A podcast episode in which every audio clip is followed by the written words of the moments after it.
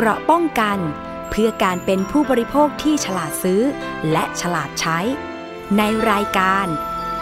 ภูมิคุ้มกัน วัสดีค่ะ คุณผู้ฟังต้อนรับเข้าสู่รายการ ภูมิคุ้มกันรายการเพื่อผู้บริโภคค่ะ วันนี้พบกับปริมอภิคณาบุราริศนะคะ รับฟังกันทาง w w w t h a i PBSPodcast com รวมไปถึงช่องทางออนไลน์ต่างๆ และวิทยุที่เชื่อมโยง เครือข่ายจากเรานะคะ ร้อยกว่าสถานี เอาละค่ะ วันนี้มีเรื่องมาเตือนภัยสดๆร้อนๆเลยนะคะ มีผู้ที่เสียหายจำนวนมากนะคะ กับเพจที่ เปิดขึ้นมา โอ้โห มีผู้ติดตามเป็นแสนคน มีเหรอคะ เอ๊ะ แต่ทำไมไม่ส่งสินค้าให้ลูกค้า นั่นก็คือเพจทำเขาเรียกว่าเฟอร์นิเจอร์ไม้นะคะ ไม่ว่าจะเป็นชั้นวาง ตู้โชว์ต่างๆนะคะ รวมถึงโต๊ะวางเครื่องแป้งต่างๆ จากรูปถ่ายที่ได้ดูจากหน้าเพจนะคะ โอ้โห น่าเชื่อถือมากนะคะ คุณผู้ฟัง มีในลักษณะคนงานกำลังทำ เป็นชิ้นเป็นอันมีบริษัท ซึ่งการโอนเงินของผู้เสียหายที่โอนเงินไปยังร้านดังกล่าวเนี่ยเขาบอกว่า โอนผ่านบัญชีชื่อบริษัทนะคะ โดยไม่ใช่เอ๊ะไม่ใช่ชื่อบุคคล เหมือนอย่างที่เราเคยซื้อของต่างๆ เหมือนจะเป็นชื่อบุคคล ส่วนมากก็จะไปเจอบัญชีม้า แต่ถ้าเป็นชื่อในรูปของหอจก การเปิดบัญชีดังกล่าวมันจะต้องมี 3 คนขึ้นไป แล้วหนึ่งใน 3 คนต้องเป็นคนเซ็นอนุมัติในการเบิกถอนเงินด้วย เรื่องนี้มีเบาะแสแบบนี้ค่ะ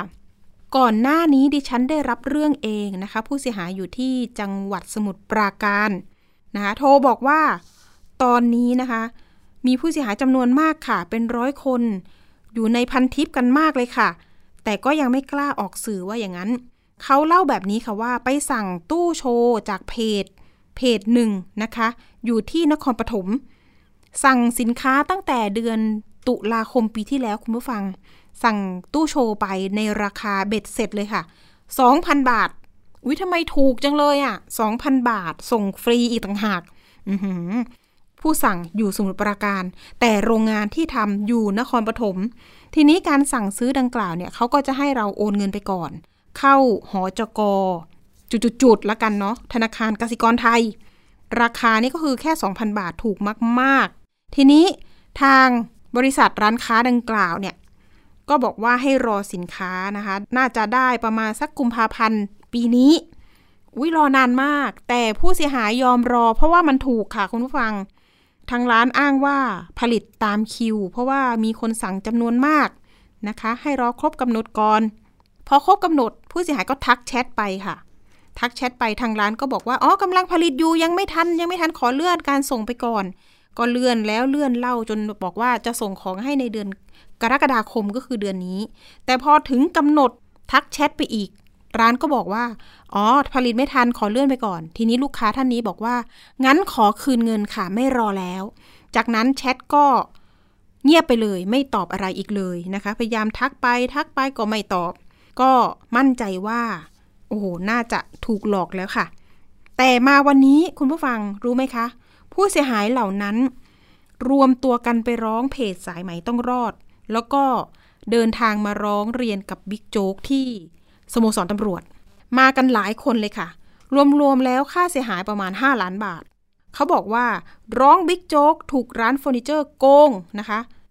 บอกว่ารายละเอียดเนี่ยคล้ายๆกับเคสของสมุดปราการเลย บอกว่าสั่งของหลายเดือนมากๆ แล้วก็รอแล้วรอเล่าก็ไม่ได้ของสักที ดังนั้นต้องการให้พลตำรวจเอกสุรเชษฐ์หักพานนี่แหละค่ะรองพบตรให้ช่วยติดตามคดีให้หน่อย ทางร้านเนี่ยโอ้โหไม่ได้ทำสัญญาหรือชดใช้ค่าเสียหายให้แก่ผู้เสียหายเลย หลายคนก็ยังไม่ได้รับเงินคืน ตอนนี้ไม่อยากได้เฟอร์นิเจอร์แล้วนะคะ เดี๋ยวทีนี้เราจะมีสายของผู้เสียหายคนหนึ่งเนาะเดี๋ยวจะมาเล่าให้ฟังว่าเป็นยังไง เพจดังกล่าวจริง ๆ ดิฉันมีชื่อนะ ลองโทรไปที่เบอร์แอดมินนะคะ ไม่รับสาย มีทั้งแอดมิน มีผู้จัดการ ขึ้นต้นด้วยเพจว่าดวง ดวงจิตตราจุดๆๆอ่า อันนี้ต้องไปตรวจสอบ ถ้าเกิดว่าเป็นเพจที่ถูกต้องบริสุทธิ์ใจจริงเนี่ย เดี๋ยวเราจะติดต่อไปอีกครั้งหนึ่งเพื่อให้ชี้แจงนะคะว่าคุณมีตัวตนอยู่จริงไหมนะคะ เขาบอกว่า ผลิตชั้นไม้วางสินค้า วางเครื่องสำอางสั่งทำได้ เฟอร์นิเจอร์ตกแต่งบ้านราคาถูกที่สุดในไทย โดยส่งฟรีทั่วไทยทุกรายการโปรดระวังเพจมิจฉาชีพ เพจนี้เลย แล้วก็ความน่าเชื่อถืออยู่ที่ว่า บัญชีหอจกนี่แหละค่ะ ที่ให้โอนเงินเข้าไป ว่าเป็นบัญชีม้าหรือเปล่าตอนนี้ต้องให้เจ้าหน้าที่ตรวจสอบ จริง ๆ เรื่องนี้คล้ายๆกับจะต้องแจ้งตำรวจไซเบอร์หรือเปล่า เป็นภัยออนไลน์หรือเปล่า สั่งสินค้าไม่ได้สินค้า อะไรแบบนี้นะคะ วันที่มีผู้เสียหายมาแจ้งที่สโมสรตำรวจเนี่ยมันมีข่าวหลากหลายนะจริง ๆ มีเรื่องของการหลอกผ่านแอปหาคู่ด้วย แต่เรื่องเฟอร์นิเจอร์เนี่ยไปหลายคน แล้วก็บอกว่าความเสียหายอยู่ที่ 5 ล้านบาท ยังไงก็แล้วแต่ อยากให้เจ้าหน้าที่ตำรวจที่นครปฐมเนี่ยประสานงานกันแล้วเข้าไปตรวจสอบได้หรือเปล่านะคะ คุณเอกภพเพจสายไหมเนี่ยบอกว่าผู้เสียหาย เห็นว่าเพจผลิตเฟอร์นิเจอร์ เป็นเพจใหญ่ มีผู้ติดตามจำนวนมากจึงหลงเชื่อ และสั่งซื้อแต่ไม่ได้สินค้า ทางร้านเลี่ยงไปเปิดเพจใหม่ด้วย มีผู้หลงสั่งซื้อแล้วนะคะ แล้วก็ไม่ได้ของอีก ผู้เสียหายไปที่ร้านทวงถามเงินแต่ไม่ได้ อ้างว่าทำให้ไม่ทัน บางคนสั่งออเดอร์ไป 3-4 ปีนะคะ จนบอกว่าลูกโตก็ยังไม่ได้ใช้ของทุกวันนี้นะคะ ผู้ก่อเหตุเนี่ยมีพฤติกรรมเช่นนี้อีกจำนวนมาก ไม่ใช่แค่เฟอร์นิเจอร์ มีเรื่องการซื้อขายผลไม้อีกด้วยนะคะ อยากให้พี่น้องประชาชนตรวจสอบให้ดีนะคะ ตรวจสอบรีวิวในคอมเมนต์ว่าได้ของจริงไหม อยากให้ช่วยดูข่าวนี้นะคะว่าเป็นอุทาหรณ์ด้วยนะคะ สั่งซื้อของก็ต้องตรวจสอบให้ดีด้วยว่า มันถูกเกินไปไหมมีอยู่จริงไหมเขาผลิตจริงหรือเปล่านะคะ บางคนไปถึงที่แล้วนะ แสดงว่า โรงงานก็มีตัวตนอยู่จริง แต่ว่าอ้างว่าผลิตไม่ทัน อันนี้จะเคลียร์ของเคลียร์เงินให้ผู้เสียหายยังไง อันนี้ก็ต้องโอ้โหให้ตำรวจไปดำเนินการติดตามช่วยเหลือผู้เสียหายแล้วนะคะ เรื่องนี้ไม่ใช่เรื่องเล็ก ๆ แล้ว เพราะว่าตอนนี้ผู้เสียหายเดือดร้อนหนักมาก ไม่งั้นนะคะ ไม่รวมตัวกันมาร้องเรียนบิ๊กโจ๊กนะคะ คุณผู้ฟัง เรื่องนี้ต้องเตือนภัยกันให้ดีๆ เพราะว่ามีหลายสิ่งที่ดิฉันเคย พื่อเตือนภัยมีหลายสินค้ามากๆ ตอนนี้ต้องดูให้ดีๆ เพราะว่าบางทีสินค้าถูก มันไม่ค่อยจะมีอยู่จริงนะ คุณผู้ฟังนะ อย่างเช่น iPad ซื้อในราคาผ่อนนะ มันก็เสี่ยงมากๆ อย่างเช่นที่เคยบอกกล่าวไปเมื่อสัปดาห์ที่แล้ว iPad มือสองผ่อนได้ในราคา 2,000 แต่สุดท้ายปรากฏว่าโดนหลอก ตอนนี้คือตำรวจไซเบอร์กำลังติดตามผู้ก่อเหตุอยู่นะคะ ตอนนี้เห็นบอกว่ามีแม่บ้านเป็นคนรับพัสดุด้วย แต่ว่าเรื่องนี้ต้องคอยแกะรอยต่อไป เพราะว่าตอนนี้เคส iPad ก็รวมตัวกันแล้ว 11 คนผู้เสียหายนะคะ แต่ความเสียหายตัวเงินเนี่ยยังไม่แน่ชัดว่าอยู่ที่เท่าไหร่ แต่ว่าตำรวจไซเบอร์บอกว่าอย่าปล่อยให้คนชั่วลอยนวล แต่เรื่องของเฟอร์นิเจอร์นี่แหละค่ะ การสั่งซื้อเนี่ยมันไม่ได้มีสัญญา นะคะว่ามันเอ๊ะถ้าเกิดว่าเขามีตัวตนอยู่จริงเนี่ยมันจะเป็นคดีแพ่ง หรือจะเป็นคดีอาญาได้หรือไม่ เดี๋ยวเรามีสายของตัวแทนผู้เสียหายละกันที่สั่งซื้อเฟอร์นิเจอร์กับเพจนี้ไป สวัสดีค่ะคุณเก๋คะค่ะ สวัสดีค่ะค่ะ คุณเก๋อยากจะให้เล่าให้ฟังหน่อยว่าคุณเก๋ไปเจอเพจ โฆษณาขายเฟอร์นิเจอร์นี้ได้ยังไง แล้วก็สั่งซื้ออะไรไปคะเจอจากในเฟซบุ๊กค่ะอืมเพจดวงจิตราค้าไม้ค่ะ สั่งซื้ออะไรไปคะคุณเก๋จริงสั่งเฟอร์นิเจอร์ไปสองรอบค่ะ ก็จะเป็นชั้นวางของชุดหนึ่งมีสามชิ้น ค่ะ แล้วก็อีกชุดหนึ่งเป็นชั้นวางหนังสือ ราคารวมแล้วเท่าไหร่ก็อคะสั่งไปสองรวมแล้วรวมแล้วประมาณแค่พันกว่าบาทเองค่ะ อ๋อ ราคาถูกดีเนาะ อันนี้คือสองอย่างรวมกันราคาถูกหนึ่งค่ะใช่ค่ะหนึ่งพันใช่ค่ะบาท สั่งใช่ค่ะอืมประมาณพันพันกว่าพันสามได้มั้ง ค่ะ สั่งไว้นานหรือยังคะคุณเก๋ก็เริ่มสั่งประมาณวันที่ 22 กรกฎาคมปีที่แล้วค่ะ อ๋อ โอ้โห ผ่านมาเป็นปีแล้วอ่าใช่ ใช่ค่ะ ใช่ค่ะ โอ้โห มีใครที่ไปตามหาที่นครปฐมไหมคะ เห็นว่าเอ่อมีมีค่ะ จริง ๆ มีผู้เสียหายเนี่ย ไปที่ร้านแล้ว แล้วก็ร้านร้านเขาอะจะมีสองร้านติดกันก็คือ เป็นอีกเพจหนึ่งของเพจร้านร้านส้มที่ที่ได้มีการออกข่าวไปแล้วครั้งหนึ่งอืมเขาจะอยู่ในพื้นที่เดียวกันเลยค่ะ แล้วเขามีการมีตำรวจมีอะไรไปแล้ว แต่ว่าก็ก็ได้แค่ให้ไก่เกี่ยกันเอง เราก็เลยมารวมตัว เพื่อที่จะมาสโมสรตำรวจมาพบบิ๊กโจ๊กแล้วก็มามารวมตัวกันเองอะค่ะ เพราะว่าบางคนก็ไปแจ้งความก็ไม่ได้รับ ก็บางสอนอก็ไม่รับแจ้งความหรือบางคน บางที่ก็แค่ให้บันทึกข้อความไว้อะไรประมาณนี้ค่ะเขาเห็นว่าเอ๊ะเป็นยอดน้อยไหมไม่ได้รวมตัวกันอย่างแบบ เยอะๆแบบนี้ใช่ไหมคะ วันนี้มากี่คนคะวันนี้จริง ๆ มาประมาณรวมสองเพจนะคะ ที่ผู้เสียหายสองเพจประมาณเกือบห้าสิบคนค่ะ อืมแล้วถ้าเกิดว่าแต่ว่าที่ยื่นรายชื่อไปทั้งหมดประมาณพันกว่าคนค่ะ ดิฉันไม่มั่นใจในตัวเลขความเสียหาย ว่าถ้ารวมผู้เสียหายกันแล้วทั้งหมด นะคะ กี่คนรวมความเสียหายเป็นประมาณสักเท่าไหร่คะถ้าเป็นถ้าเป็นตอนนี้นะคะ ถ้ารวมสองเพจ ของผู้เสียหายสองเพจของสองล้านเนี่ย ตอนนี้ยอดประมาณสิบสิบล้านกว่าสิบล้านกว่า นี่เฉพาะคนที่ที่เริ่มที่เริ่มเพิ่งเริ่มรู้นะคะ แสดงว่าเป็นร้อยคนไหมคะ ผู้เสียหาย โอ้เกินค่ะ เป็นไม่ได้เป็นพันด้วยเป็นหมื่นคนโอ้โหก็คือจริง ๆ อะ มันมีมันมีมันมีการตั้งกลุ่มมาแล้วหลายรอบ แล้วก็มันจะมีเหมือนคนของทางร้านนะเข้ามาแฝงตัว แล้วทางพวกเราก็มีการลบกลุ่มทิ้งเพิ่มกลุ่มใหม่อย่างเงี้ยเหมือนกับเราต้องรวบรวมผู้เสียหายใหม่อยู่เรื่อยๆค่ะ เห็นบอกว่าเนี่ย จนวันนี้เราได้ได้เข้าพบบิ๊กโจ๊กเนี่ยแหละค่ะ เราถึงเราถึงได้ได้ได้ได้ได้ทำอะไรเพิ่มขึ้นค่ะค่ะทางท่านรองเขาให้ข้อมูลว่าจะทำยังไงต่อไปคะ ทางท่านรองสุรเชษก็ตอนนี้คือกำลังรวบรวมค่ะ แล้วก็ ตอนนี้เรื่องมันเรื่องเรื่องเรื่องของทางเพจดวงจิตตาค้าไม้เนี่ย มันยังไม่ไปถึงไหนค่ะ แต่ว่าตอนเนี้ยทางตำรวจอะเขารับเรื่องเรียบร้อยแล้ว แล้วก็จะเตรียมเอกสารเตรียมอะไรเตรียมติดตามเรื่องให้อะค่ะ ให้เรื่องเร็วขึ้น ค่ะ วันนี้มีการสอบปากคำผู้เสียหายไปไหมคะ ก็มีการให้ข้อมูล มีการสอบปากคำคุณเก๋พอจะทราบไหม ที่เขาเปิดเพจขึ้นมาเนี่ย จริง ๆ แล้วเขามีการผลิตแล้วส่งให้ให้ลูกค้าบางคนไหม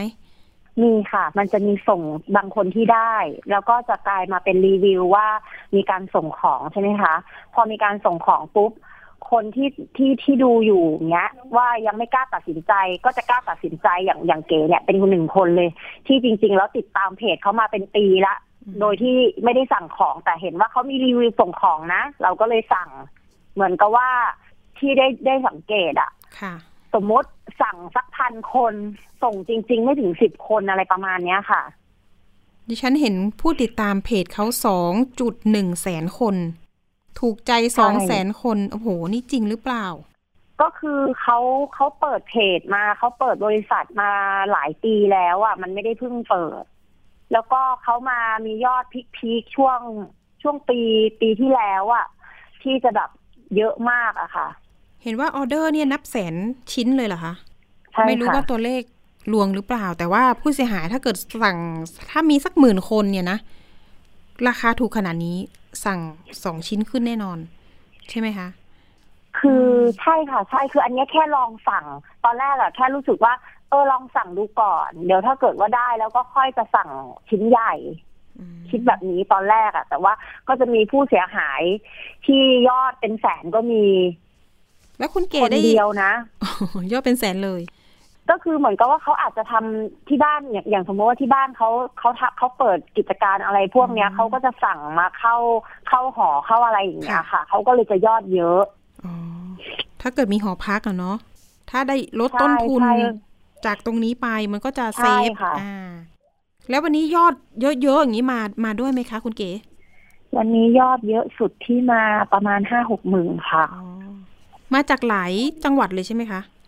ตอนนี้ที่มาวันนี้จะมีแต่ช่วงกรุงเทพเพราะว่าวันนี้มันมีการนัดกระทันหันนะคะ แต่ว่าต่างจังหวัดเยอะมากคนที่อยู่ต่างจังหวัดภาคใต้ภาคอีสานภาคอะไรมีหมดเลยนะคะ ค่ะ แล้วแล้วตอนที่เรารวบรวมผู้เสียหาย คุณเก๋ตอนตอนที่เราสั่งครั้งแรก การโฆษณาของเขามันมีแรงแรงจูงใจอะไรไหมว่า สั่งแล้วส่งฟรีนะหรืออะไรงี้มีไหมเออ แรงแรงจูงใจก็ตรงมันถูกเนี่ยแรงจูงใจก็คือตรงที่มันถูกอืมแล้วก็เขาก็เหมือนแบบมีภาพส่งของอะค่ะ แล้วก็มีมีคลิปวิดีโอ มีคลิปวิดีโอ มีบ้านลูกค้าที่ไปส่งของจริงอะไรอย่างเงี้ยค่ะอืมสมมุติว่ามีชิ้นงานนี้ใช่ไหมคะ ที่เขาบอกว่าสั่งวันนี้โอนวันนี้ปกติมันจะต้องสั่งวันนี้ แล้วก็โอนทันทีภายใน 24 ชั่วโมง แล้วมันก็จะเข้าระบบเขา แล้วเขาก็จะเหมือนสมมติว่านัดกรกฎาจะได้ของประมาณตุลาใช่ไหมคะ พอถึงเวลาประมาณนั้นอะ ก็อาจจะมีโพสต์ที่แบบบ้านที่ได้ของแล้วอย่างเงี้ย ขึ้นมาค่ะแล้วคนที่ยังไม่ได้เวลาทักเข้าไปอะเขาก็จะใช้เหมือนประมาณว่า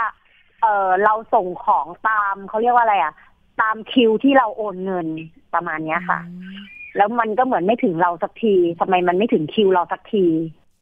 จริง ๆอะของเก๋อะมันจะต้องส่งประมาณตุลาปีที่แล้วใช่ไหมคะอืมแต่เก๋อะทำใจไว้ว่า เออ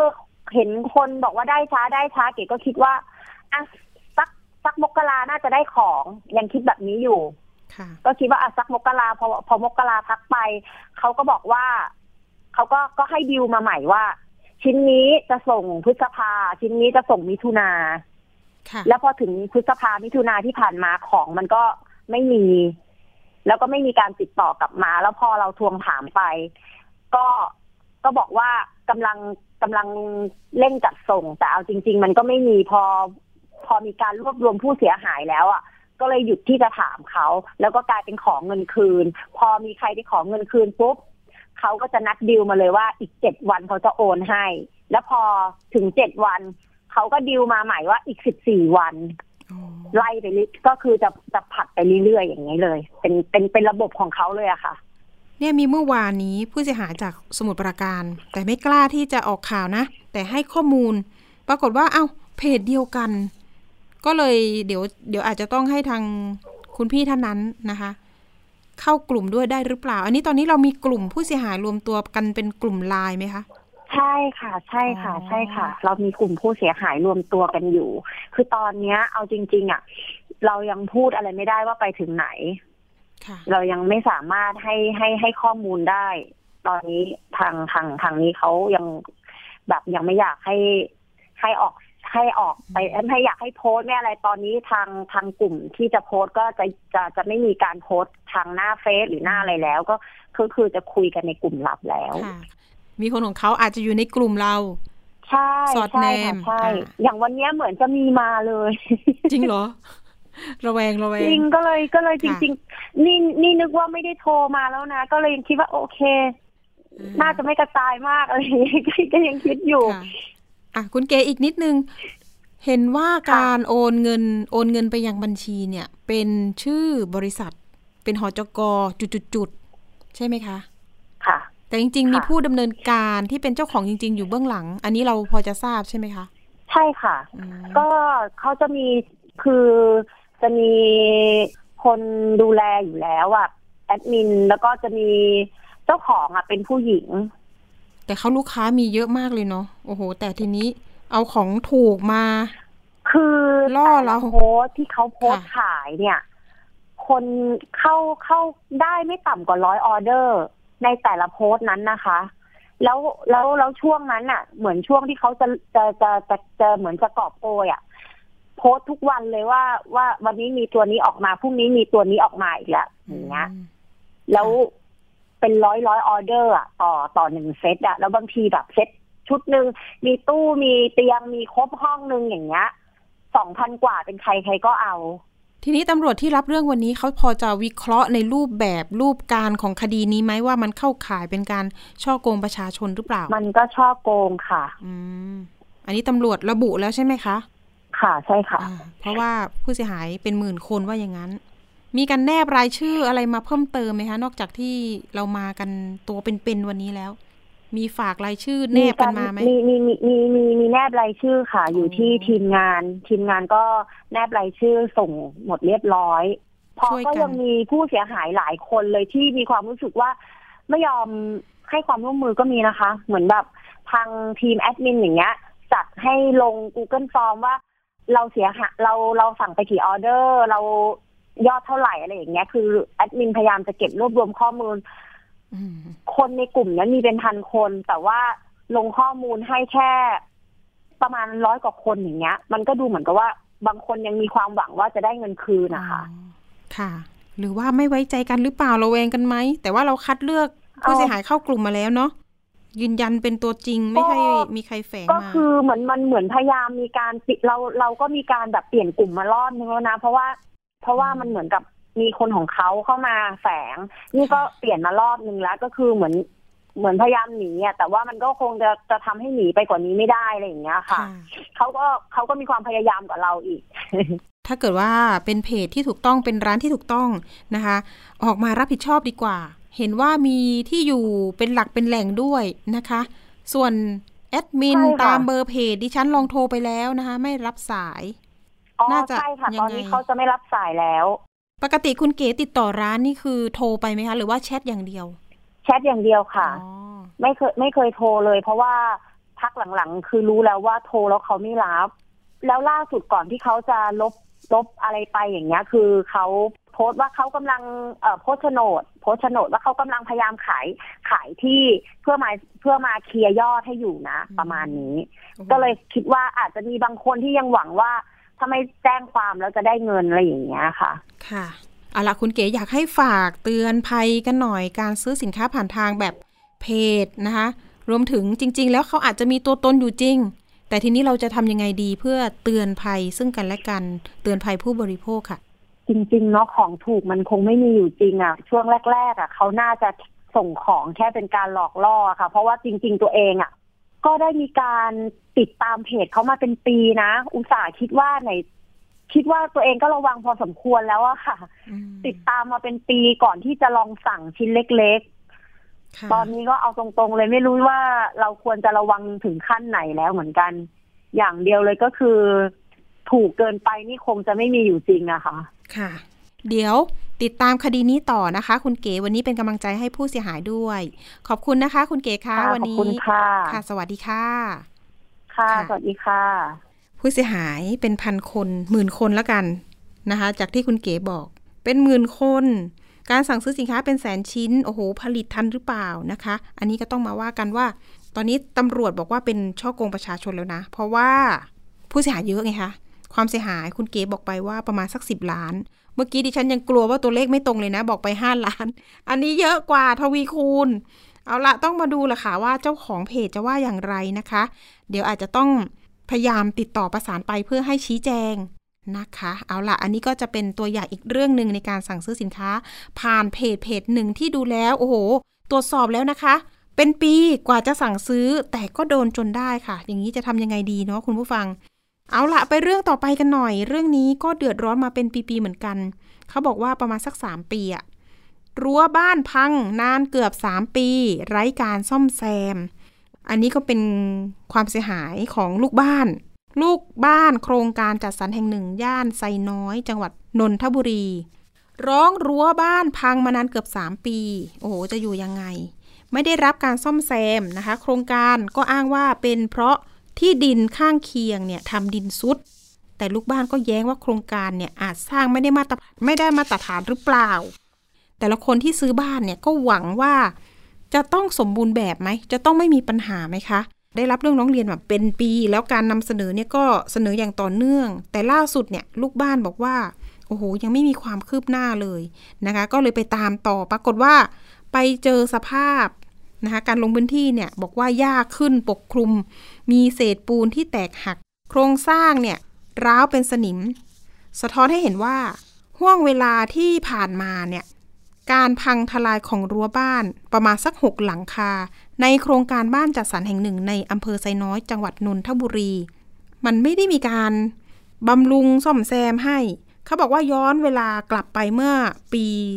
65 นะคะ ได้ ไปมีการรับเรื่องร้องเรียน แล้วก็ลงพื้นที่นะคะ หลังรั้วบ้านพัง เพราะว่าดินสไลด์ ท่อน้ำแตก โครงสร้างซุดนะคะ โดยมีวิศวกรรมสถานแห่งประเทศไทยในพระบรมราชูปถัมภ์ร่วมลงพื้นที่ด้วย ลงความเห็นว่าต้องซ่อมแซม และอาจต้องตรวจสอบเชิงลึกด้วย ผลก็คือว่า จนกระทั่งปัจจุบัน ยังไม่มีการซ่อมแซมจากครังโครงการ ซึ่งวิศวกรรมสถานก็ให้ความเห็นไปแล้ว รั้วที่พังทลายมากกว่าเดิมเนี่ยโอ้โห ก็ขยายวงกว้าง ตามสภาพพื้นที่เนี่ยสูงกว่าพื้นที่ข้างเคียงประกอบกับเมื่อเข้าสู่ฤดูฝน ดินก็ยุบตัวมากขึ้น ใต้บ้านมีโพรงดินลึกอีก เอ๊ะ จะมีสัตว์ร้ายไปอยู่หรือเปล่า ปัญหาที่ล่าช้าส่วนหนึ่งอาจเป็นเพราะไม่มีหน่วยงานกลางที่เชี่ยวชาญด้านโครงสร้างว่าอย่างนั้น เข้าไปประเมินให้ และหากจ้างเอกชน ก็มีค่าใช้จ่ายที่ค่อนข้างสูง ข้อเรียกร้องที่เห็นตรงกันครั้งนี้เนี่ยขอให้รู้ว่ากลับมานะคะ อันนี้คือข้อเรียกร้องของผู้เสียหายของลูกบ้านที่ทั้งหกหลังนี่แหละค่ะ ออกมารวมตัวกัน อยากจะให้มีสภาพเนี่ยเหมือนเดิม แล้วก็แข็งแรง ส่วนทีมช่างที่เข้าไปซ่อมแซม ก็ขอให้เป็นทีมที่ลูกบ้านไว้วางใจ และหาให้เท่านั้นว่าอย่างนั้น ส่วนโครงการจะเป็นผู้ออกค่าใช้จ่ายทั้งหมดได้หรือเปล่า ลูกบ้านก็อ้างว่าโครงการดังกล่าวเคยชี้แจง เหตุดินซุดเพราะที่นาข้างเคียงสูบน้ำเข้านาทำให้ดินเนี่ยเสียสมดุล ขณะที่ชาวนานะคะบอกว่าทำนามาเนิ่นนานกว่า 50 ปีกำแพงซุดไม่ใช่เพราะเหตุนี้นะ ก็มีข้อโต้แยง้ง แต่เป็นเพราะว่าโครงการที่สร้างทีหลังเนี่ย ไม่เว้นระยะจากคูน้ำ สร้างรั้วมาประชิดเกินไปว่าอย่างนั้นนะคะ เรื่องนี้ล่าสุดสำนักงาน คณะกรรมการคุ้มครองผู้บริโภคหรือว่าสคบขอเอกสารพยานหลักฐานความเสียหายจากลูกบ้าน แต่ลูกบ้านเนี่ยเพิ่งส่งมาว่าอย่างนั้นช่วงเดือนมิถุนายนที่ผ่านมา หลังจากสคบเนี่ยจะนำหลักฐาน หลังจากนี้นะคะสคบบอกว่าจะนำหลักฐาน ส่งให้ทางคณะกรรมการพิจารณาต่อไป เพื่อประเมินว่าจะสามารถดำเนินคดีกับทางโครงการอะไรอย่างไรได้บ้าง เอาละเรามีเรื่องนี้จากตัวแทนลูกบ้านที่จะมาพูดคุยเรื่องนี้ แล้วก็สะท้อนปัญหากันหน่อย ว่าตอนนี้ชีวิตความเป็นอยู่เป็นยังไง แล้วก็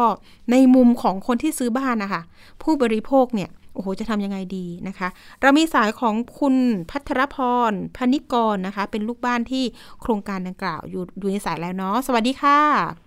สวัสดีค่ะ ค่ะ คุณพัทรพร ตอนนี้มีความคืบหน้าไหมเอ่ย ตอนนี้ก็คือจาก ของทางโครงการเองอะค่ะ ยังไม่มีความคืบหน้าเลย ตั้งแต่เกิดเรื่องมานะคะ มาสองถึงจะสามปีแล้วค่ะ ก็ยังปฏิเสธความรับผิดชอบ ทั้งที่มีพันธสัญญาต่อกันเจ็ดปีอะค่ะ ก็เราก็จะเหลืออีกแค่ประมาณปีกว่าค่ะ อันนี้ขออนุญาตเรียนตามตรงโอ้โหยังมีอยู่ในพันธสัญญาด้วย ทีนี้ในเรื่องของข้อกฎหมายเห็นว่ามีทนายท่านหนึ่งเข้ามาช่วยเหลือให้คำปรึกษาด้วย เขาว่ายังไงต่อคะค่ะ ก็คือทางทนายก็ให้คำปรึกษาว่าก็ในหลายเรื่องเราก็อยู่ในสคบแล้วนะคะ ก็คือก็ต้องติดตามกับทางหน่วยงานสคบเนี้ย ให้เร่งรัดให้เราแล้วก็ ก็คือความหวังของเราก็คืออยู่ที่สคบค่ะ ในเมื่อเรื่องมันมาไกลถึงขั้นนี้แล้ว แล้วก็ เรื่องนี้มันเราก็คือผู้บริโภค เพราะฉะนั้นหน่วยงานที่ต้องรับผิดชอบผู้บริโภคโดยตรงก็ก็คือท่านนี่แหละค่ะ ก็คือต้องฝากความหวังไว้จริง ๆ พวกเราเออย่างที่ทราบถึงแม้เราจะซื้อบ้านในราคาที่ประมาณสามล้านเนี่ย แต่เราก็มีค่าใช้จ่ายต่างๆ มากมาย เราไม่มีเงินพอที่จะไปจ้างทนายส่วนตัว หรือไปจ้างนัก มาตรวจสอบอะไรมากมายค่ะ เราก็ทำได้ที่กำลังเราเท่าที่ทำได้ แต่ก็เราเดือดร้อนจริงๆอะค่ะ เราเราอยู่กับมันมาสองถึงสามปี ซึ่งมันมีแต่พังทลายลงไปเรื่อยๆ อย่างที่ทราบว่าเมื่อปีที่แล้วกับปีเนี้ยพายุมาไม่รู้กี่รอบอะค่ะ มันก็ต้องแย่ไปตามๆกัน แล้วก็อยากจะฝากถึงท่านผู้ว่าจังหวัดนนทบุรีอะค่ะ ก็คือ อยากจะร้องขอความเห็นใจให้ท่านโปรดลงมาดูแลพวกเราด้วยอะค่ะ ค่ะ เห็นบอกล่าสุดมีทางหน่วยงาน ก็คือทางตัวแทนท่านผู้ว่าใช่ไหมโทรมาหา เขาว่ายังไงบ้าง ใช่ค่ะ ก็ ท่านก็โทรมาสอบถามว่าทำไมเรื่องมันผ่านมาเป็นปีๆแล้ว ทั้งที่ทางสคบนนอะไรเงี้ย ก็ได้ส่งเรื่องว่าให้ให้ดำเนินการฟ้องให้แล้ว ให้ทางสคบฟ้องให้แล้วทำไมถึงยังไม่ได้ฟ้องอีก เราก็เลยให้เล่าให้ท่านฟังว่าเรื่องมันจากสคบนนไปสู่สคบกลางสคบกลางก็คือติดต่อเรามา บอกว่าถ้าเราจะเรียกร้องแค่รั้วกำแพงเขาก็ อยากจะเรียกร้องในส่วนที่เสียหายเพิ่มเติมให้เราด้วยก็คือความเสียหายต่อเนื่อง ก็คือพื้นที่บริเวณอ่าซักล้างของเราพื้นที่ข้างหลังนะคะค่ะคือเราไม่ได้ใช้งานใช้ประโยชน์กับมันมาสองถึงสามปีจ้ะซึ่งเราไม่สามารถไปบริเวณหลังบ้านเราได้เลยค่ะ เราอยู่ได้แค่พื้นที่ด้านหน้า ซึ่งมันเราเสียประโยชน์กับตรงนั้นไปมาก แล้วก็มันทำให้บ้านเราอะจากเรามีสองชั้นมันกลายเป็นสามชั้นก็คือมีโพรงใต้ดินด้านล่างเพิ่มขึ้นมาเรื่อยๆค่ะค่ะท่านก็ ท่านก็ได้โทรให้คนโทรมาเพื่อที่จะนำไปรายงานนะคะ แต่ว่าเราก็เราก็ดีใจนะคะ ที่ท่านยังมีความแบบใส่ใจประชาชนคนนนทบุรีอยู่ แต่ก็อยากจะเราก็อยาก เรายังมีความหวังว่าเราอยากได้มากกว่านั้นค่ะ อยากให้ท่านลงมาเห็นจริง ๆ ว่าเราเดือดร้อนกันจริงๆอะค่ะค่ะ ตอนนั้นที่มีวิศวกรรมสถานลงพื้นที่ เขาบอกวิธีในการซ่อมแซมไหมว่าจะต้องยังไง ไม่เลยค่ะ วันนั้นเมื่อปีที่แล้ปีที่วแล้วค่ะท่านบอกแค่ว่าให้มาอยู่ในโซนพื้นที่ด้านหน้าก่อนเพื่อความปลอดภัย และแนะนำให้หาบริษัทที่ตรวจสอบโครงสร้างว่ามันกระทบกระเทือนถึงโครงสร้างตัวบ้านเราไหม ซึ่งอันนี้เราต้องออกค่าใช้จ่ายเองอ๋อและถ้าป้องกันภาวะดินสไลด์เอ่อลงไปเพิ่มเติม ก็ให้ไปหาจัดซื้อกระสอบทราย มาอุดกั้นไว้ ก็คือเราก็ต้องลำเลียงกันเองค่ะอืมคือเรามองไม่เห็นถึงทางออก หรือเห็นสิ่งดีเลย แต่เราก็อยากได้ความชัดเจนความถูกต้องของมาตรฐานของรั้วกำแพง ซึ่งเราตามหาแบบแปลนตัวเนี้ยมาสองจะสามปีแล้วเพื่อเราก็ยินดีที่จะพิสูจน์นะคะ ถ้าค่ะเมื่อหน่วยงานรัฐบอกว่าไม่มีทั้งวิศวะ แล้วก็ไม่มีทั้งอุปกรณ์ ใด ๆ แล้ว เราก็ยินดี แต่เราไม่มีแบบแปลนเลยค่ะ เราก็รู้สึกว่าในการสร้างทับถมรั้วกำแพงมาขนาดสองสองเมตร เนี่ย มันจะต้องยื่นแบบที่อบตแต่เราก็ไปตามหาที่อบตก็ไม่พบ เราก็เลยไม่รู้ว่าเราจะฝากความหวังไว้ที่ใคร เรามองเห็นแต่ท่านผู้ว่าจังหวัดนนทบุรีอะค่ะ ที่ว่าจะลงมาช่วยเรื่องนี้เราได้ในเรื่องของ การสำรวจความถูกต้องของมาตรฐานหนูเชื่อมั่นเหลือเกินว่าโยธาและวสทท่านท่านต้องมีเครื่องมือแล้วก็มีคนพอให้กับประชาชนอย่างเราค่ะค่ะเพราะว่าประชาชนอย่างเราความรู้ไม่มี ทุนทรัพย์ไม่มีอุปกรณ์ไม่มีอืมต้องฝากไว้จริงๆอะค่ะ จริง ๆ เรื่องที่นี้ว่าเหมือนอย่างที่ค่ะหนูว่าไหม อันนี้ความคิดเห็นส่วนตัวของของดิฉันนะว่า เอ๊ะ ถ้าเกิดว่าโครงการเนี่ยจะช่วยก่อนในเรื่องเอากระสอบทรายมาอุดก่อนไหมยังไง อันนี้จริง ๆ ก็อยากจะเห็นภาพภาพนี้เหมือนกันเนาะ ทีนี้ติดต่อเขาได้บ้างไหมคะ ทางโครงการ เออ คือติดต่อไปก็ไม่รับ แล้วก็คุยกับทางโฟร์แมนเขาก็บอกว่า เออทางผู้ใหญ่บอกว่าให้ไปฟ้องร้องเอาโอ้เหมือนอารมณ์ประมาณนี้ค่ะ ก็ไปเจอกันค่ะที่ศาลซึ่งศาลเรายังเดินทางไม่ถึงเลยพี่อืมแล้วเราจะไปเจอเขาได้ยังไงค่ะคือเขาก็ยืนยันว่าของเขาถูกต้องตามอ๋อมาตรฐาน ซึ่งเราอยากได้ความชัดเจนตรงนี้เหลือเกินนะคะอีกประหนึ่งว่าเราก็มีสัญญาว่า รับประกันรั้วอืมโครงสร้างรั้วเนี้ยเจ็ดปีเจ็ดปีเรางไม่ก็ถึอยางกเลยให้นะมาเยียวยากับเราค่ะก่อน แล้วใครผิดใครถูกก็ไปว่ากันไปตามคันลองของธรรมตรงนั้น แต่เราต้องมารับผิดชอบพวกเราก่อนไหนๆคุณมาทำธุรกิจด้านอสังหาโครงการบ้านใหญ่โตขนาดนี้ หนูคิดว่าถ้าท่านมีน้ำใจกับเรา มันก็เป็นผลประโยชน์กับท่านโครงการทางบริษัทของท่านเองว่า ทุกคนที่มาซื้อเขาก็เห็นอยู่แล้วว่าเออโอกาสพังมันก็มี แต่ถ้าคุณมารับผิดชอบเรา คนอื่นเขาก็ว่า เอ้ย บริษัทนี้มีความรับผิดชอบนะโน่นนี่นั่นไม่ใช่ว่ามาทิ้งกันแบบเนี้ยค่ะ ค่ะ มันก็จะบอกต่อกันได้เนาะว่า เออทางเชิใช่งบวค่ะกใช่เชิงอะไรก็ว่ากันไปค่ะใช่ค่ะพี่อยากจะให้คุณพัทรพรทิ้งท้ายหน่อยว่าเรื่องนี้เนี่ยโอ้โห จะสู้กันไปยาวนานไหมในมุมของผู้บริโภคที่อยากมีบ้านในฝันนะคะบ้านหลักสามล้าน อันนี้เรายังไงดีในความใช่ค่ะหวังของเราว่าอยากก็ให้คือมีบ้านแบบไหน ค่ะ ก็ฝากไว้ให้คิดว่าก่อนที่เราจะตัดสินใจซื้อบ้านหนึ่งหนึ่งหลังเนี่ยฝากถึงเจ้าของโครงการเลยนะคะเราสำรวจมาแล้ว เรา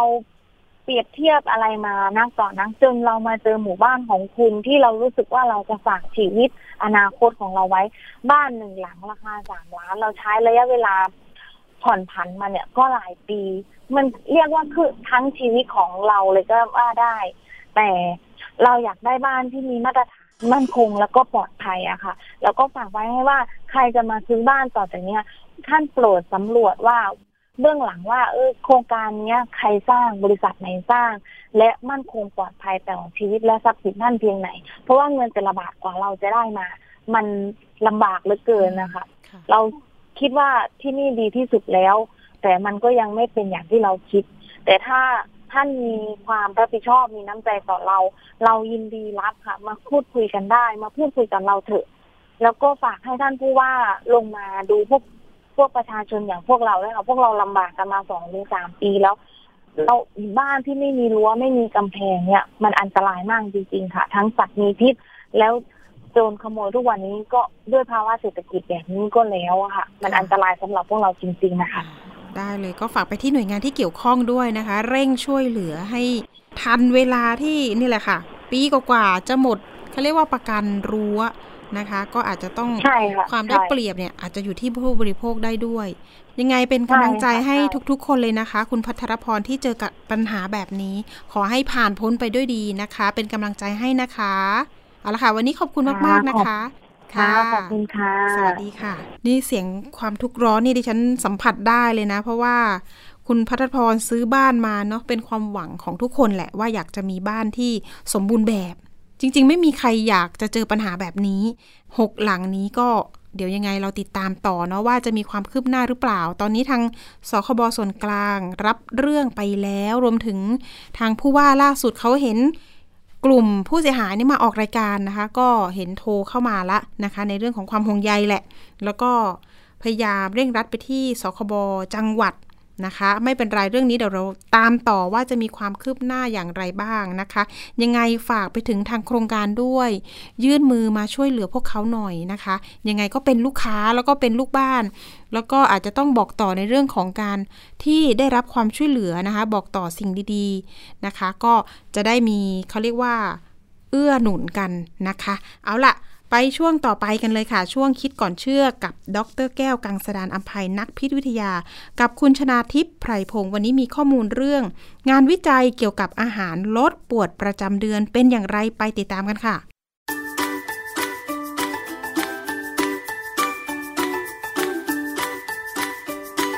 ช่วงคิดก่อนเชื่อ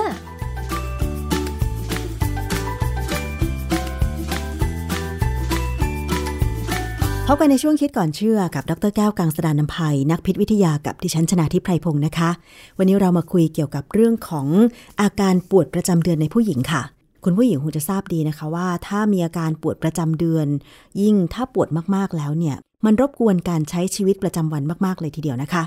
ถ้าไปหาคุณหมอดิฉันเองก็เคยได้รับคำแนะนำให้กินยาแก้ปวดประจำเดือนเหมือนกัน แต่ว่ามันก็บรรเทาได้เป็นครั้งๆไป มาดูงานวิจัยค่ะว่า มันมีงานวิจัยอะไรเกี่ยวกับอาหารหรือผลิตภัณฑ์ที่จะมาช่วยในการบรรเทาอาการปวดประจำเดือนในผู้หญิงบ้าง ต้องไปถามกับอาจารย์แก้วค่ะ อาจารย์คะในปัจจุบันนี้ วิวัฒนาการด้านการแพทย์ก็ก้าวไกลนะคะ มันมีงานวิจัยอะไรที่จะมาสนับสนุนว่าจะลดอาการปวดประจำเดือนของผู้หญิงบ้างค่ะอาจารย์ คือปกติเนี่ยถ้าเราปวดประจำเดือนมากเนี่ยนะต้องไปหาหมอค่ะนะฮะ แล้วหมอก็จะให้กินยา แต่ว่าถ้าคนไหนปวดแบบไม่ถึงกับมากนัก การกินยาเนี่ยไม่ดี เพราะว่ายาเนี่ยมันเป็นสารแปลกปลอม ดังนั้นเนี่ยยังไงก็ตามมันจะต้องมีผลกับร่างกายอยู่แล้วนะฮะเขาจริงพยายามบอกว่ามีทางอื่นไหมเช่น บางคนก็บอกออกกำลังกายบางคนก็บอกว่ากินอาหารอย่างนั้นอย่างนี้ ผมก็เลยพยายามตามดูว่ามันมีการพูดเรื่องการกินอาหาร เพื่อลดอาการปวดประจำเดือนที่เป็นเรื่องเป็นราวไหมค่ะ ก็ปรากฏว่า มีองค์กรอิสระองค์กรหนึ่งชื่อ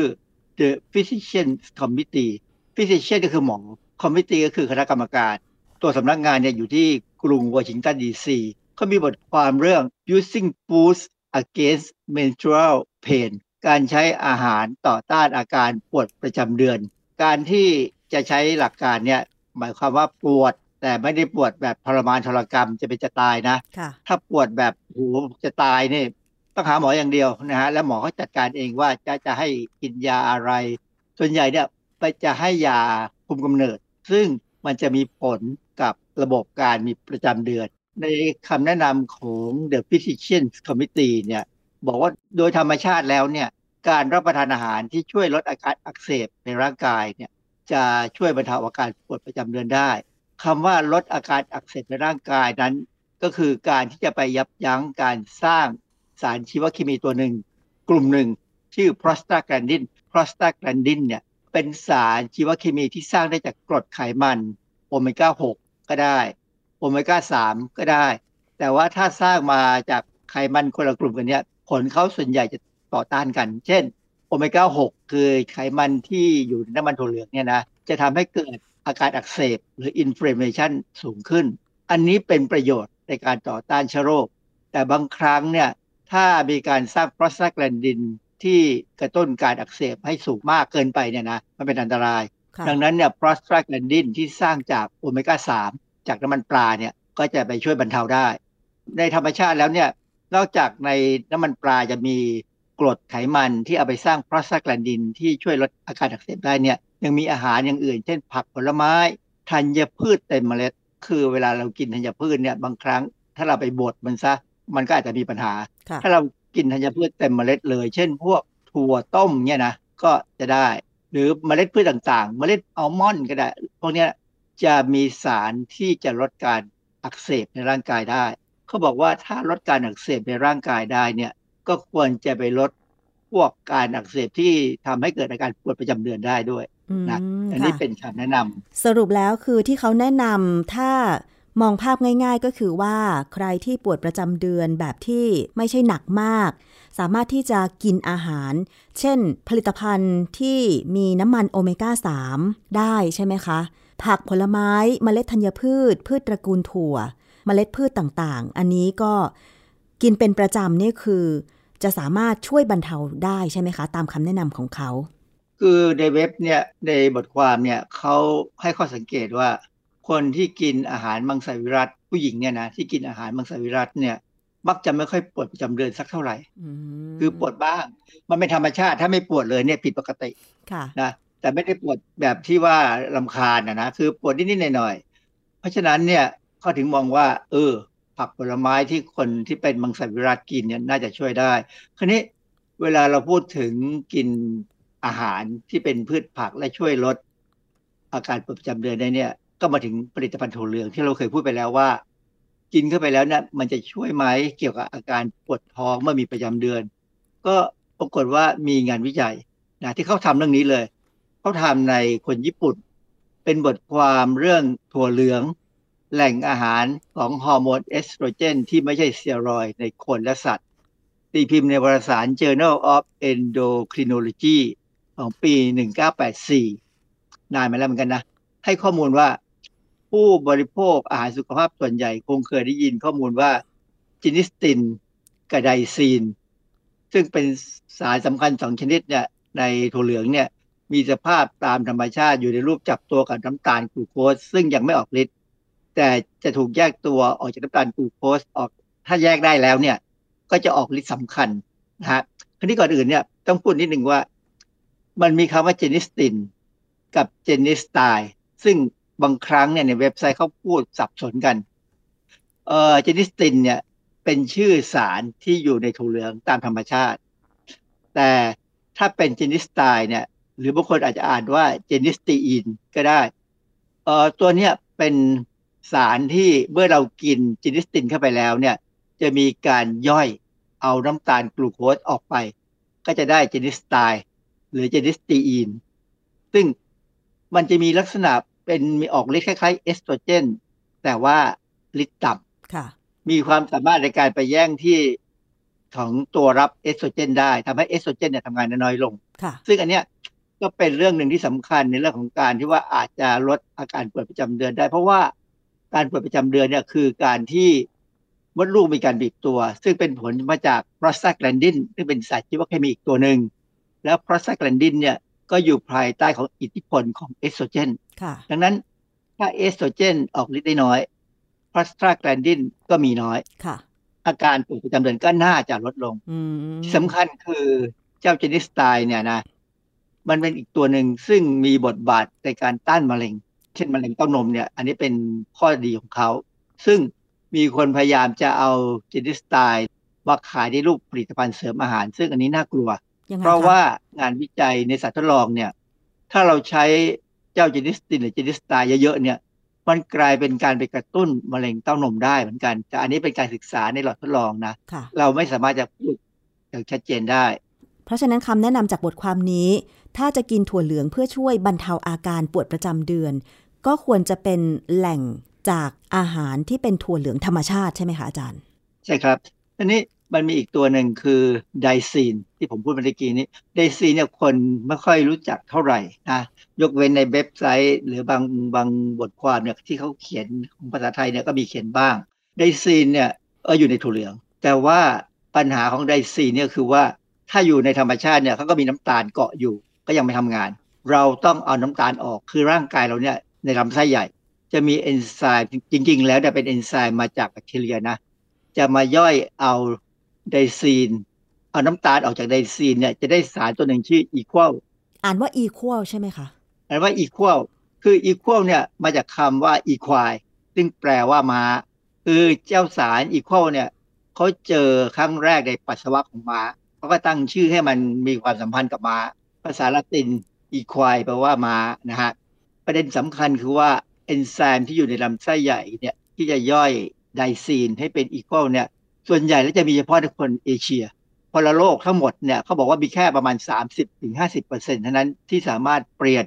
ไดซีนเนี่ยให้ไปเป็นอีควอลได้ทำไมถึงมีแค่คนในเอเชียคะอาจารย์ คนในเอเชียจะกินอาหารที่ส่งเสริมการมีแบคทีเรียในลำไส้ใหญ่ แล้วก็มีลักษณะของอาหารที่ต่างกันไป เพราะฉะนั้นเนี่ยจะเห็นว่าคนทางยุโรปหรือตะวันตกเนี่ยเป็นมะเร็งลำไส้ใหญ่เยอะ แต่คนในเอเชียเป็นมะเร็งลำไส้ใหญ่น้อย อันเนี้ยพฤติกรรมของการกินอาหารผักผลไม้เนี่ยเป็นตัวกำหนดเลยอืมค่ะเขาก็เลยมองว่าพฤติกรรมการกินอาหาร ชนิดของอาหารที่กินเนี่ยเป็นตัวกำหนดแบคทีเรียค่ะซึ่งมีประโยชน์ในลำไส้ใหญ่เรา ดังนั้นเนี่ยคนทางเอเชียจึงมีเอนไซม์จากแบคทีเรีย มาย่อยให้ daidzein กลายไปเป็น equol ซึ่ง equol เนี่ยเป็นสารที่มีประโยชน์ คือมันมีฤทธิ์คล้ายๆกับเอสโตรเจนเหมือนกัน เพียงแต่ว่าเป็นอีกตัวหนึ่งค่ะ แล้วก็มีผลในทำให้เอสโตรเจนเนี่ยออกฤทธิ์ได้น้อย จากผลงานวิจัยที่เขาศึกษาจริงๆเนี่ยบทความเรื่องความเกี่ยวข้องของอาการปวดประจำเดือน การบริโภคถั่วเหลืองไขมัน และใยอาหารในผู้หญิงญี่ปุ่น ตีพิมพ์ในวารสาร European Journal of Clinical Nutrition ปี 2005 เนี่ย ผลการศึกษาออกมาว่าจริง ๆ แล้วเนี่ยเขาเขามองที่การกินถั่วเหลือง หรือผลิตภัณฑ์อาหารที่เป็นถั่วเหลืองค่ะแล้วก็ปริมาณไขมันที่กินใยอาหารที่อยู่ในอาหาร ของคนญี่ปุ่นเนี่ยปรากฏว่าผลที่ได้ออกมาเนี่ยมีเฉพาะใยอาหารที่มีความสัมพันธ์กับความรุนแรงของอาการปวดประจำเดือน หมายความว่ายังไงคะอาจารย์ หมายความว่าผลิตภัณฑ์ถั่วเหลืองหรือปริมาณไขมันไม่เกี่ยวข้องกับการปวดประจำเดือน กินมากกินน้อยไม่เกี่ยวกัน แต่ใยอาหารนี่เกี่ยว การศึกษาที่ทำในผู้หญิงญี่ปุ่นอายุ 19ถึง24 ปี 276 คน เขามีวิธีวิจัยยังไงคะอาจารย์ คือเวลาเขาเห็นรูปแบบของการกินอาหารเนี่ยนะว่าเป็นยังไงเนี่ย เขาก็จะถามว่าปกติเนี่ยมีระดับการปวดประจำเดือนเท่าไหร่แบบไหน มันก็เป็นการพูดคร่าวๆนะผลที่ได้ออกมาเนี่ยเขาก็ยังสงสัยอยู่กันว่าเป็นการตอบที่ตรงไปตรงมาไหมเพราะว่าบางคนมองการปวดไม่ว่าจะปวดอะไรก็ตามเนี่ย ในระดับที่มันพูดยากนะมันไม่เหมือนกับการมองเห็นแสงว่าสีนี้สีนี้ หมายความว่าในงานวิจัยนี้เขาสอบถามผู้หญิงญี่ปุ่น ถึงการกินอาหาร ซึ่งส่วนมากอาหารญี่ปุ่น เมนูถั่วเหลืองในอาหารญี่ปุ่นก็จะเยอะใช่ไหมคะ อย่างเช่น ซุปมิโซะก็ทำมาจากถั่วเหลือง เต้าหู้ เต้าหู้ทอด หรือถั่วเหลืองหมักเป็นวัฒนธรรมการกินของญี่ปุ่น แต่ว่าเขาจะถามถึงความสัมพันธ์ อาการปวดประจำเดือนของผู้หญิง ในกลุ่มวิจัยใช่ไหมคะว่า ผู้หญิงคนนั้นมีระดับการปวดประจำเดือน มากน้อยขนาดไหน แต่ว่าการอธิบายว่าปวดมากหรือปวดน้อยบางทีมันอธิบายยากใช่ไหมคะอาจารย์ว่า เอ๊ะ ปวดแบบต้องกุมท้องงอตัวไหม หรือว่าปวดนิดๆแบบทนได้ ซึ่งระดับการปวดเนี่ยบางคนก็ไม่เท่ากันและอธิบายออกมายากใช่ไหมคะอาจารย์ ครับคือประมาณนั้นนะแต่ว่าผลที่ได้ออกมาว่าใยอาหาร ปริมาณใยอาหารเนี่ยมีความสัมพันธ์กับการปวดประจำเดือนเนี่ยอธิบายได้นะว่าทำไมถึงเป็นอย่างนั้น คือโดยปกติแล้วเนี่ย ใยอาหารเนี่ยจะเป็นตัวที่จะคอยจับเกลือน้ำดีที่อยู่ในทางเดินอาหารของเรา เกลือน้ำดีเนี่ยมีหน้าที่ในการช่วยดูดซึมของไขมัน ดังนั้นถ้าเรากินใยอาหารน้อย เกลือน้ำดีที่ออกมาเนี่ยจะทำให้ไขมันเนี่ยดูดซึมดีค่ะการดูดซึมไขมันเข้าไปได้เยอะเนี่ยโอกาสจะนำไปสร้างเป็นฮอร์โมนทั้งหญิงทั้งชายเนี่ยก็จะสูงค่ะดังนั้นเนี่ยถ้าสมมุติว่าเกลือน้ำดีน้อยลง เพราะว่าใยอาหารเช่น เปกตินที่อยู่ในพวก พืชตระกูลส้มเนี่ยนะไปจับเกลือน้ำดีไว้เนี่ยก็ทำให้ไขมันเข้าร่างกายน้อย การสร้างเอสโตรเจนก็ควรจะน้อยค่ะเพราะเอสโตรเจนน้อยเอสโตรเจนมีผลกับโปรสตาแกลนดิน ก็มีโปรสตาแกลนดินต่ำลง ต่ำลงก็ทำให้อาการปวดประจำเดือนก็น่าจะน้อยลงด้วย เพราะว่าการบีบตัวของมดลูกเนี่ยขึ้นกับโปรสตาแกลนดิน หมายความว่าการกินอาหารเข้าไปมันมีผลต่อวงจรของระบบร่างกายเลยใช่ไหมคะอาจารย์ คือเขาก็สรุปเหมือนกับว่าบอกว่ายังไงก็ตามเนี่ยให้กินใยอาหาร คือผักผลไม้เนี่ยให้สูงไว้หน่อย เพราะว่ามันน่าจะเป็นตัวช่วยลดการเกิดสารชีวเคมีที่ไปทำให้มีการบีบตัวของมดลูก ซึ่งอันเนี้ยมันก็เป็นเรื่องที่น่าสนใจว่าอย่างที่เขาบอกแล้วว่าคนทางเอเชียเนี่ยมีปัญหาเรื่องอาการปวดท้องมีประจำเดือนเนี่ยต่ำกว่าคนทางตะวันตกอยู่แล้วนะครับพฤติกรรมเรากินอาหารผักผลไม้เยอะ ดังนั้นเนี่ยถ้าเราเลือก ผักผลไม้ให้เป็นชนิดที่มันน่าจะมีสารที่ไปลดอาการอักเสบได้อย่างที่เราพูดในตอนแรกว่า พวกเมล็ดพืชต่างๆ เนี่ย ก็น่าจะเป็นเรื่องที่น่าสนใจจะลองดู คนที่มีอาการที่ปวดและลำคาญมากๆ เนี่ยอาจจะลองดูนะฮะไม่ว่าจะแม้กระทั่งน้ำนมถั่วเหลืองที่ผมเคยพูดไปว่ามันน่าจะมีประโยชน์เพราะว่าลูกศิษย์ผมเนี่ยเขาได้ประโยชน์เขาเขาเห็นผลนะนะค่ะก็น่าจะลองดู ถ้ามันได้ผลเนี่ย คือไม่ได้ผลก็ไม่เสียหายอะไร เพราะอาหารพวกนี้เป็นอาหารที่มีประโยชน์กับร่างกายค่ะ เพราะฉะนั้นจากงานวิจัย2อสงานวิจัยที่อาจารย์แก้ว ค้นคว้าแล้วก็อธิบายให้ฟังสำหรับงานวิจัยที่จะช่วยทำให้ผู้หญิงที่มีอาการปวดประจำเดือน บรรเทาได้ ก็คือมาจากอาหารอย่างเช่น อาหารที่มีโอเมก้า 3 อาหารประเภท ผลไม้ ผักธัญพืช พืชตระกูลถั่วเมล็ดพืชต่างๆ รวมถึงผลิตภัณฑ์อาหารจากถั่วเหลืองทุกชนิดใช่ไหมคะอาจารย์ โดยประมาณเป็นอย่างนั้นนะฮะคือ ก็คงมีการศึกษาต่อไปแหละว่า มันมีกระบวนการยังไง หรือมีอะไรที่เพิ่มเติมค่ะนะฮะซึ่งเราจะเห็นว่าผู้หญิงตะวันตกมักจะกินเนื้อสัตว์สูงกว่าผู้หญิงทางตะวันออกค่ะ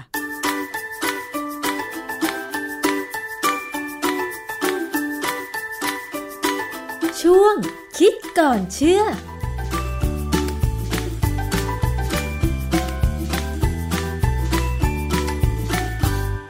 ขอบคุณข้อมูลดีๆ จากคิดก่อนเชื่อค่ะ วันนี้หมดเวลาสำหรับอภิคณาแล้วนะคะ ลากันไปก่อน พบกันเวลาเดิม พุธหน้า สวัสดีค่ะ ติดตามฟังรายการได้ที่เว็บไซต์ thaipbspodcast.com และ YouTube Thai PBS Podcast ฟังทางแอปพลิเคชัน Thai PBS Podcast Spotify Google Podcast Podbean SoundCloud และ Apple Podcast